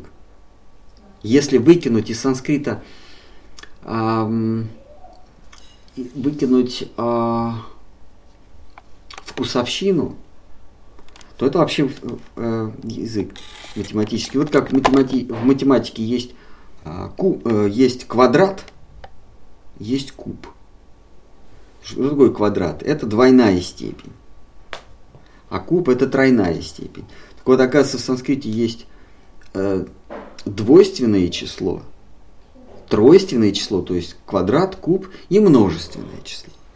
У нас с вами есть единственное и множественное вообще в наших современных языках единственное и множество. Очень куцый язык, поэтому физикам, а кто такие физики? Это те, кто постигают законы мира. Физикам понадобился язык математики. А, потому что в языке математики, как и в санскрите, есть куб, куб есть квадрат, есть корень. Все то же самое, что и в санскрите. Вот. Вот они это все рассуждают, рассуждают, а он, а он на основе эт, этих, же, этих же самой математики говорит, на самом деле, а давайте мы с вами сейчас, если бы у него была доска и мелком, он, мелок, он мелком бы рассказал, что на самом деле э, э, высшая истина, то есть незыблемая истина, это любовь. Любовь выводится из всех вот этих ваших э, истин относительно этого мира.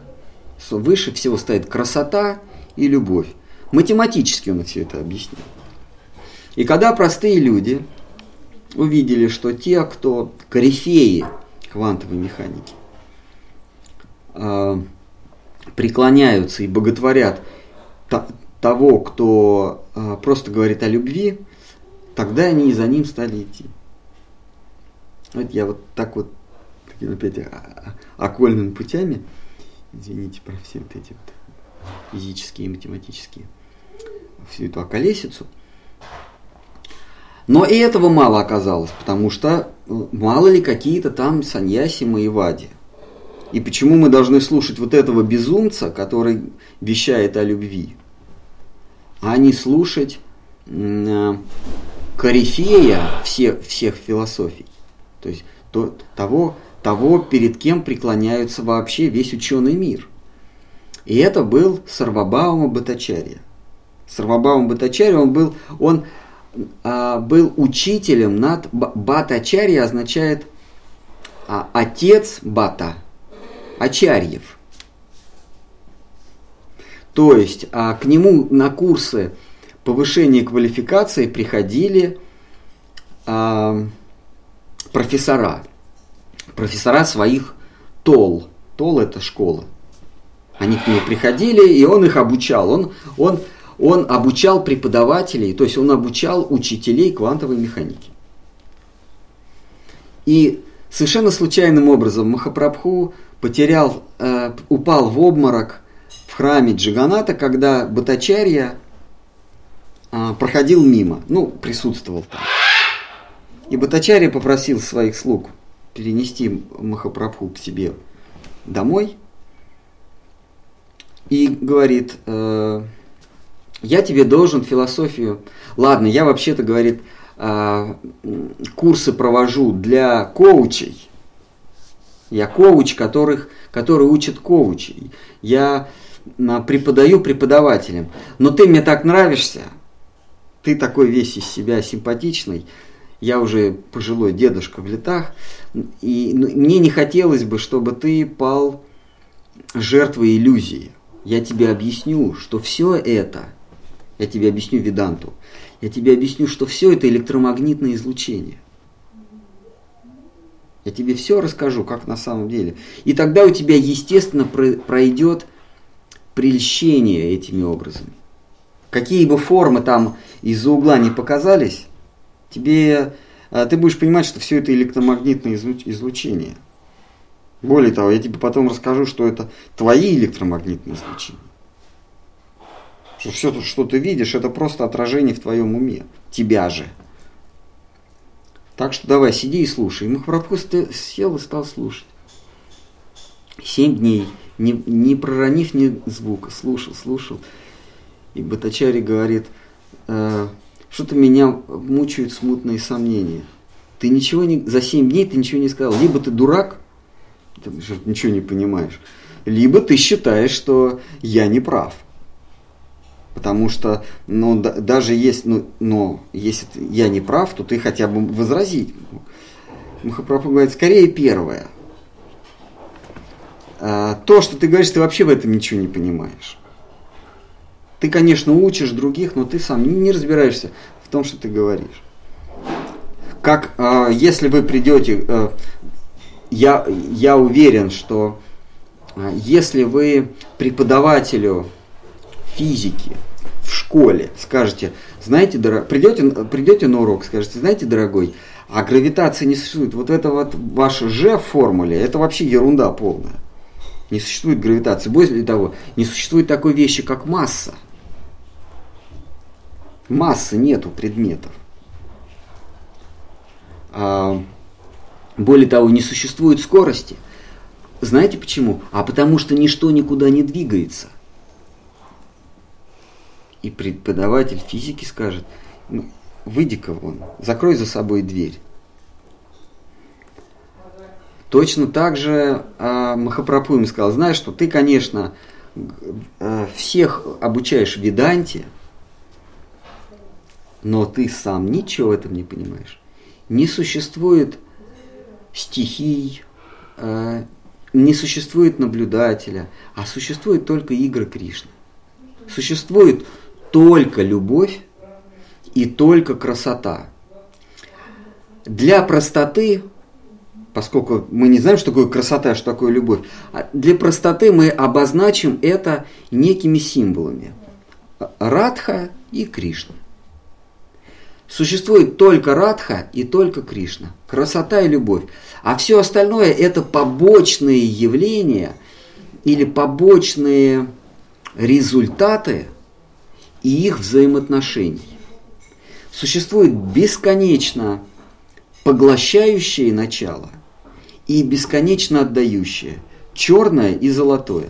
А все остальное – стихии, джива, пуруша, вишну, шива, брахма – все это полная ерунда. И Махапрабху им это в двух словах это ему объясняет на основе веданты – и у Батачарьи срывает чердак. Или правильнее сказать, поехала крыша. Или нет, или сказал, он не в своем уме. А, нет, кукушка улетела. И, и вот у него а, улетела кукушка, и он упал в ноги Махапрабху и говорит, а, только Бог может так сказать. То, что ты мне сейчас рассказал, там они на примере стиха от Марамы. То, что ты мне сейчас рассказал, это только Бог может. Но поскольку Бога нет, в Кали-Югу Бог не приходит, то ты посланник Бога. Ну, дальше я сейчас не буду всю эту историю рассказывать. Короче, когда у людей возник вопрос, а почему мы должны слушать вот этого с оранжевым дипломом, а не вот этого, Махапрабху, чтобы развеять их сомнения, он сделал так, что тот, кто преподает преподавателям, упал ему в ноги и, и стал заливаться слезами. И наплевал на все правила. А, он даже зубы не чистил а ел то, что ему дает, а ел Махапрасад, который ему дает Махапрабху. Вот вкратце история физики. Так, это 40 стих, мы 40, на 40 мы сегодня закончим. Да, и вот э, Батачари, он говорит, что главная обязанность это сидеть веданты изучать. И Махапрабху говорит, понимаешь, а из веданты следует, что все есть любовь и красота. Так, сейчас мы до 40 дойдем. Когда он формально возвысился в глазах общества, все, кто прежде отвергал его, ученые, фарисеи и ханжи, ныне склонились к его лотосным стопам. Он погрузил их в воду любовного служения Господу, обхитрив, пленил в сетях любви. Всевышний явился в здешний мир, дабы даровать спасение всем заблудшим душам. Для этого он прибегал к разного рода хитростям. Шри Чайтанья обратил в своих преданных даже тех, кто родился в диких племенах. И только приверженцы знаменитого мудреца из Каши, Шанкары, с его идеей всеобщего обмана, с, и, с его идеей всеобщего обмана не признавали милостивого владыку. Маевади не признавали его. Итак, Читание обратил своих преданных даже тех, кто родился в диких племенах. А, Шудар и Яванов. И только приверженцы знаменитого мудреца из Каши, Шанкара. Шанкара жил в Бенарисе, в Каше. С его идеей всеобщего обмана не признавали милостивого владыку. Когда по пути во Вриндаван Махапрабху остановился в Каше, в Варанасе, местные богословы принялись порицать его за его странные учения. А, ну я об этом и рассказал сейчас. Все, сороковой текст седьмой главы. В следующий раз мы продолжим, сорок первого. Есть вопрос. Да, пожалуйста. Почему Всевышний явился не в женской форме, в смысле Махапрабху? Э, я, конечно, не претендую на истину в последней инстанции, но и смею, смею сказать, что если бы он явился в женском теле, я бы услышал вопрос, а почему он явился в женском теле, а не в мужском? Ну, кто-нибудь из, из наших слушателей, кто-нибудь задал бы этот вопрос. Поэтому вы его ставите в угол, в безвыходное положение. Он как бы он ни явился, все равно был бы в зале вопрос, а почему ты таким явился? Поэтому он явился как хотел. И это правильный ответ. А у, у всего есть своя причина. И причина а, выражается вопросом. Слово причина имеет эквивалент в виде вопросительного слова. Это вопросительное слово «почему?». Когда мы говорим «почему?», мы спрашиваем «какая причина?», «укажи причину». А, но мы сокращаем, можно же было спросить «по какой причине?» или «какая причина?», а мы просто говорим «почему?». Это «почему?» это, это синоним слова «причина». И у всего есть причина. У всего, даже у Господа Вишну, даже у Господа Бога есть причина. Мы можем сказать, почему Господь Бог такой-то, а не такой-то. Но единственный, у кого нет причины, это первопричина. Вот когда первопричина как-то как поступает, вопрос почему неприемлем, он, он бессмыслен. Есть бессмысленные вопросы. А, например, мы берем два дерева. Два дерева. И вопрос, а, какие, какой из этих двух деревьев выше, березу и, и елку? Вот так вот, с точки зрения физики, вопрос бессмысленный. Он, а, неплохой, не хороший, он просто не имеет смысла. Пока, не мы, пока мы не вводим наблюдателя, сказать, какая, какая, какое дерево выше, нельзя, поэтому это бессмысленно.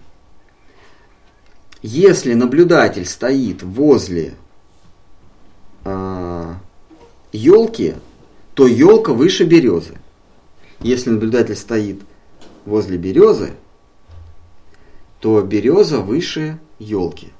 Так вот, а, вопрос, какая, какое дерево выше или ниже, это, это сказка про Федота Стрельца, молодого удальца, удалого молодца. Там тоже вот этот дед, он никак не хотел с трона слезать. Вот. А, он там на гимнастке еще, жен... Э, вернее, на красе... царевне не смея, да, женился. Вот, значит, а, бессмысленный вопрос. А потому что елка или береза выше, в зависимости от того, как, э, откуда я на нее смотрю. Вот э, точно так же бессмыслен вопрос, почему первопричина э, поступает так или иначе, потому что от нее все происходит. Она есть почему всего. И он явился в, э, как, как сказано, в мужском облике, да? Ну, спрашивают, почему не в женском. Но мы все прекрасно знаем, что он явился в женском. Потому что он, когда, э, во-первых, существует э, два начала. Одно отдающее, другое потребляющее. Или э, если говорить математическим языком, существует знаменатель и существует числитель. Числитель всегда наверху, знаменатель внизу. Почему? Вот так. А, знаменатель это на санскрите э, знаменатель это пратхана, природа. Ее делят. То есть ее над, над ней, над пратханой, над природой производит действие, ее делят. То есть творят дело. А есть числитель. А, это его э, числитель называют как Пуруша, мужчина. А делит он женщину. Э, это дробь. Это в математике, да, Пуруша и Пратхана. Э, числитель и знаменатель. Санскрит очень интересный язык, там, там а, ты его понимаешь благодаря образам, которые ты уже, который, который ты в детстве приобрел, да? Вот, вот числитель мужчина, э, э, женщина – это знаменатель. Сверху и снизу, смешно. Вот ребенок, он это прекрасно понимает. Он, он, он видит не дроби, а он видит некие образы. А, вот, и а, числитель а, Пуруша, он мужской. И он хочет не зайти в Прадхану, и, он, а, и она его облегает, облекает. Вот а, Кришна как мужское Пуруша начало, и Радха как отдающее женское начало Прадхана. Это, это биполе, то есть два против, две противоположности.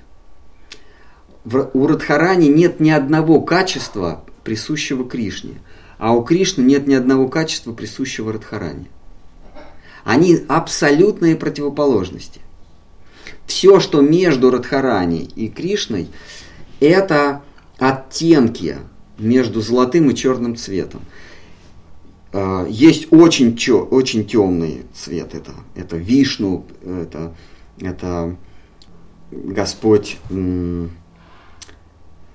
Рамачандра, это все, всевозможные облики Вишну, потом Шива, потом Дживы мы с вами как, как э, проявление Шивы и так далее, и так далее. Вся вот эта градация бесконечная, она доходит до Радхарани.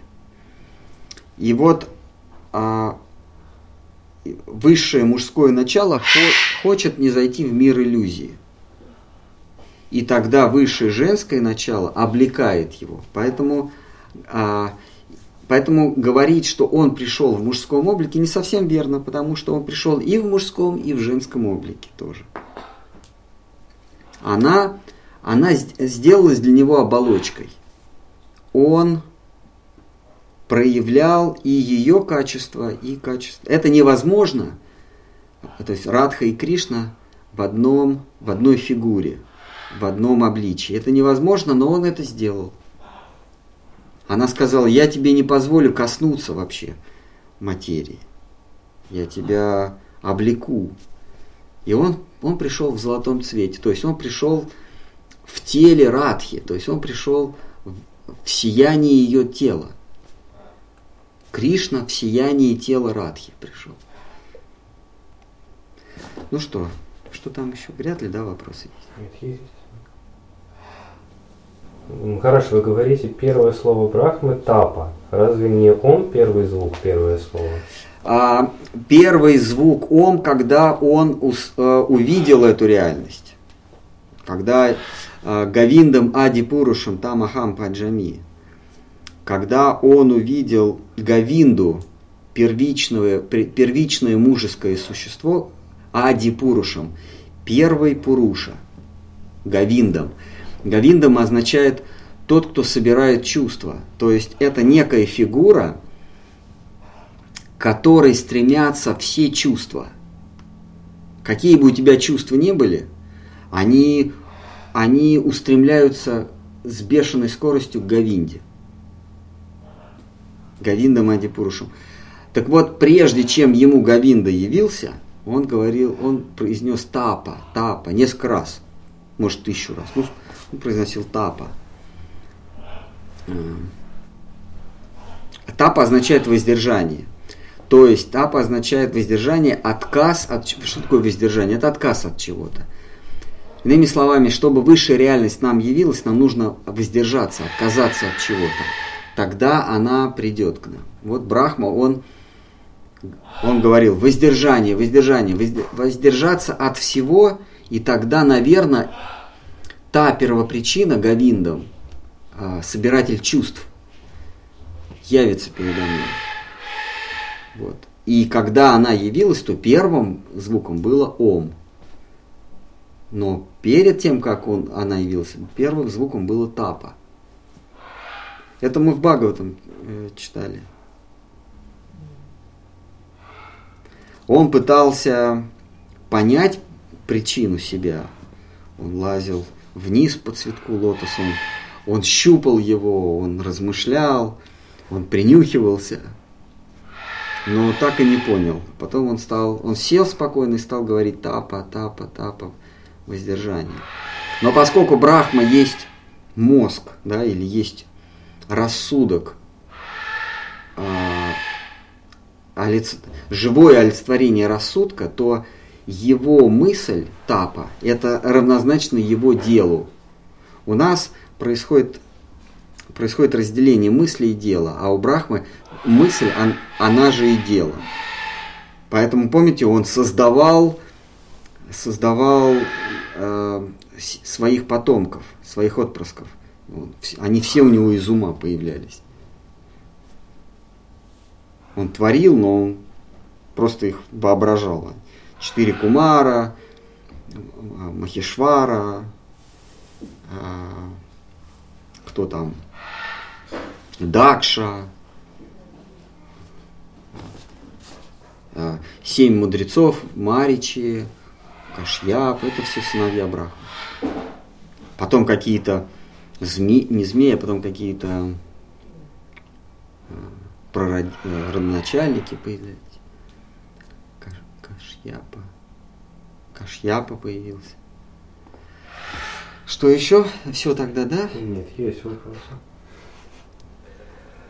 А верна ли идея, что этот мир сон Вишну? Если да, то как это соотносится с тем, что Брахма сотворил все, вдохновившись видением той реальности? Это сон Вишну. В этом сне появляется Брахма. И Брахма, у Брахмы тоже есть сон. То есть Вишну приснился Брахма, И вот этот приснившийся, он а, а, а, получил су, свою субъективность. Он стал субъектом. Понимаете? Когда я вижу сон, то, тот, то мое сновидение это чисто мое произведение ума. Это просто картинку, которую я нарисовал. А здесь, получается, Вишну увидел сон, и тот, кто ему приснился, он сам стал субъектом и сам стал видеть сны. Ну ладно, мы, мы садимся с вами за шахматную партию.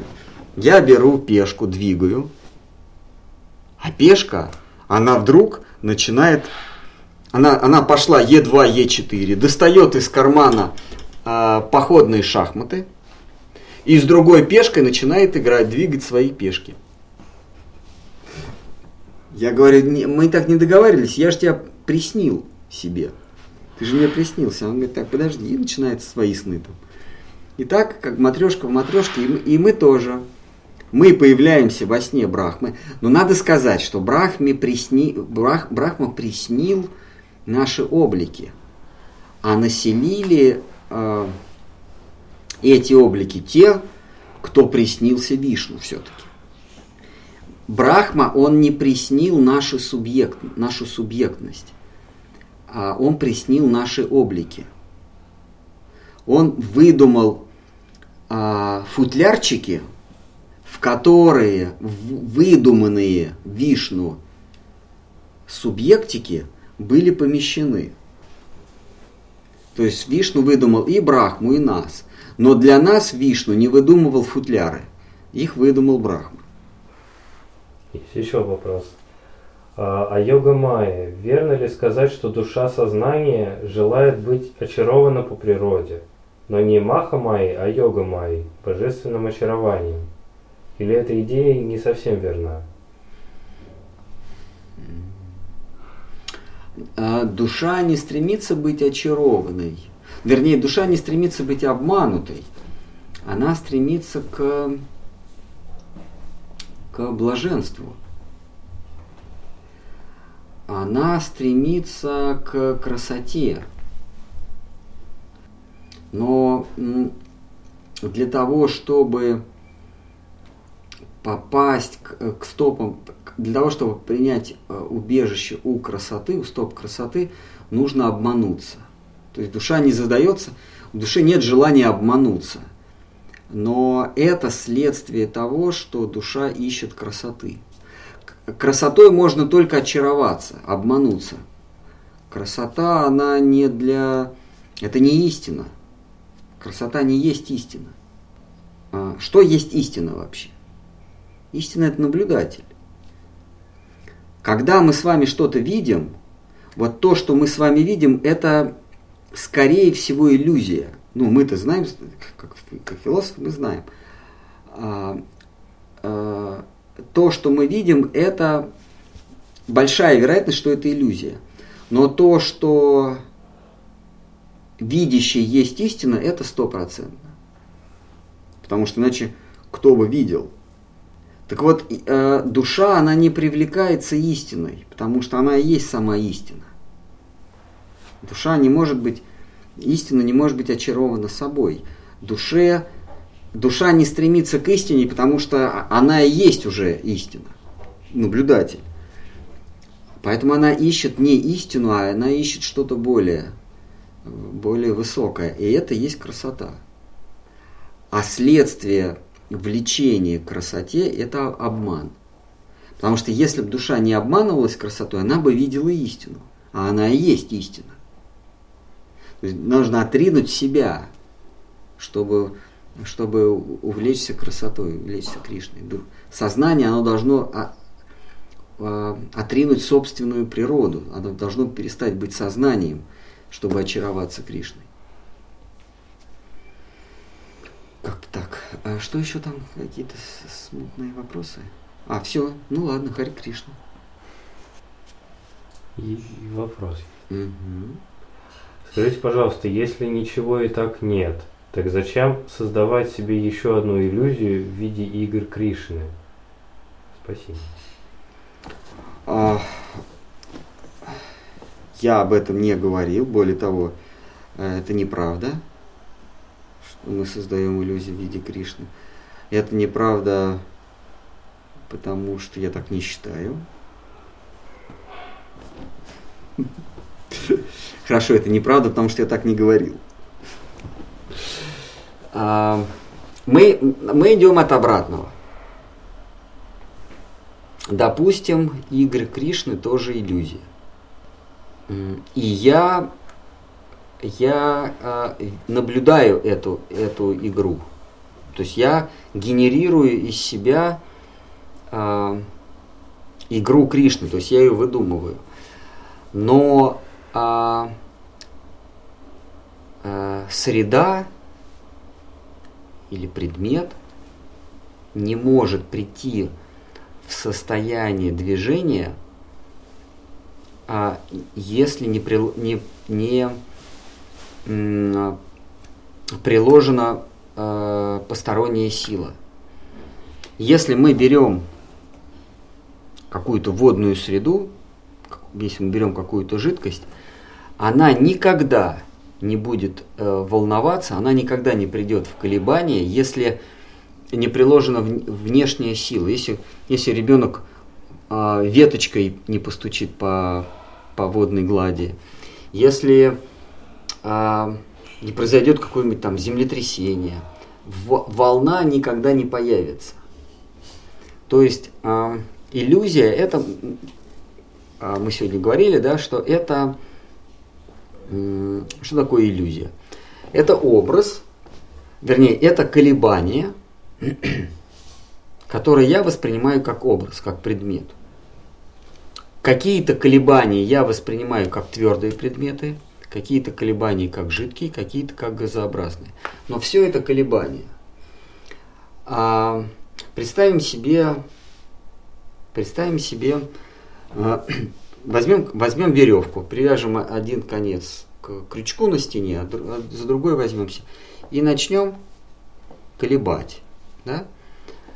А, э, кстати, почему ничего не движется, никаких лучей нет. Потому что каждая отдельная точка на этой веревке, она никуда не движется. Она, это, это называется а, а, поляризационное движение или, или а, полярное движение, то есть а, точки этой веревки, они не ко мне движут. Вот если я возьму за, за, за веревку, а кто-то с другой конец начнет ее колебать. А, они ко мне не движутся, ко мне движутся только колебания. никакие лучи, никакие электроны ко мне не летят, а просто до меня долетают колебания. Вот точно так же устроен мир. А, например, когда мы вскрываем э, воду с пузырьками, у нас, э, в чем заключается иллюзия? Нам кажется, что пузырьки поднимаются наверх. Но это не так. И это вода, пузырьки это что? Это пустота. И эта вода стекает вниз. Но нам кажется, что поднимаются наверх пузырьки. А, и так вот, вот, э, вот эта вот веревка, если я придаю ей маленькие колебания, то эта веревка ко мне, э, вернее, колебания приближаются ко мне под а, маленьким углом. И вот это колебания, которые ко мне, ко, ко мне не приближаются, а которые действуют под маленьким углом, вот это называется газом, то есть э, это ощущение, это воздух колебания, которые ко мне приближаются под, ну, под 45 градусов, то есть мы, мы увеличиваем амплитуду. И это я уже воспринимаю как жидкость. То есть уже что-то такое, такое массивное более-менее. А там, где колебания совсем ну, почти под, под прямым углом, это уже как твердые вещества. Но по сути дела, это все одно и то же колебание, что твердые, что, что воздух, что жидкости – так вот, нас окружают три состояния вещества, три агрегата. Ну, есть еще четвертый, э, физики это называют плазма, а в ведах это называется огонь. это, то, это то же самое колебание, но там, эм, там, не, не, там, там структуры совсем нет. Помните, помните, мы с вами говорили, что в твердом веществе э, есть структура, в жидком веществе та же самая плотность, но уже нет структуры. В газообразном там уже другая плоскость, другая плотность, и то, то есть там расстояние между этими колебаниями очень-очень большое, огромное там, расстояние, там, тысячи, тысячи, тысячи, тысячи километров, если, если смасштабировать. А огонь, там, там э, нету, э, там нету никакой плотности, это просто агрегатное состояние нету, нету молекулы огня. Есть молекулы воздуха, есть молекулы жидкости, есть молекулы твердого вещества, но молекулы огня нет. Это просто такое эм, еще более подвижное состояние пратханы, еще более подвижное, которое мы чувствами воспринимаем как жар или как огонь. Э, вот. И вопрос заключается в том, а что если Кришна это такие же колебания огня, жидкости, да? Вот, вот в чем, собственно, вопрос. Зачем мы себе выдумываем? Но дело в том, что я как наблюдатель э, не, э, не могу, то, то есть то, что я наблюдаю, это мои, собственно, колебания ну, в, на, в нашем случае, когда вы держите один конец веревки, а другой конец веревки, это вы э, начинаете ее колебать. А вообще, вообще, это я один, э, от меня исход, э, я как бы э, держу много-много веревочек, я их все начинаю сам колебать. А, другого никого нету, я их начинаю колебать, одну большой амплитудой, другой поменьше. И вот то, что я же сам начинаю колебать, и дальше я начинаю ощущать действие. Я вот начинаю колебать эту веревку, и она по мне бьет. Если я быстро колеблю, она, она меня начинает, она начинает уже на меня воздействовать. Точно так же я испускаю своим сознанием, испускаю своим сознанием колебания, да, а себя же, и мне в ответ приходят либо жесткие колебания, то есть я их воспринимаю как предметы, либо менее жесткие, либо менее плотные, как, как вещества. А, вот. Теперь вопрос, а зачем я начинаю колебать? Зачем еще Кришну я начинаю колебать? Ну, то есть произвожу в своем сознании некое колебание, которое есть Радха и Кришна. Так вот ответ, что а, я не могу начать колебать находясь в состоянии покоя. Мне нужен какой-то импульс, меня что-то должно заставить колебать. То есть э, вещь, э, вода сама не может начать э, производить волны. В воду должно что-то упасть, и тогда пойдут вот эти вот колебания. Так вот, Кришна, то, что мы называем, не нужно себе представить мальчика с, с флейтой, Кришна как нечто потусторонний, то есть первопричина, это как раз то, что меня заставило колебаться, и в результате этих колебаний я воспринимаю их, колебания себя я воспринимаю как предметы, которым даю название. Понятно, Гапал? Или... Не, мне просто важно, потому что вот Гапал, он понимает, и если он говорит, что понимает, значит, я более-менее внятно объяснил. А зачем мы создаем колебания Кришны? А мы его не создаем, потому что должно быть некое колебание, то есть некая сила, которая меня придет в колебание. Невозможно начать вибрировать, если не приложена внешняя сила. Понимаете, да? Вода сама не начнет бултыхаться. Что-то в нее должно окунуться, упасть. Вот это и есть Кришна, то есть некая божественная сила, которая меня как, как сознание приводит в состояние вибрации, колебания. А дальше я уже начинаю страдать или радоваться. Какие-то колебания меня мучают, какие-то какие-то мне доставляют удовольствие. Что еще? Все? А, ну все тогда. Хари Кришна. Все на сегодня.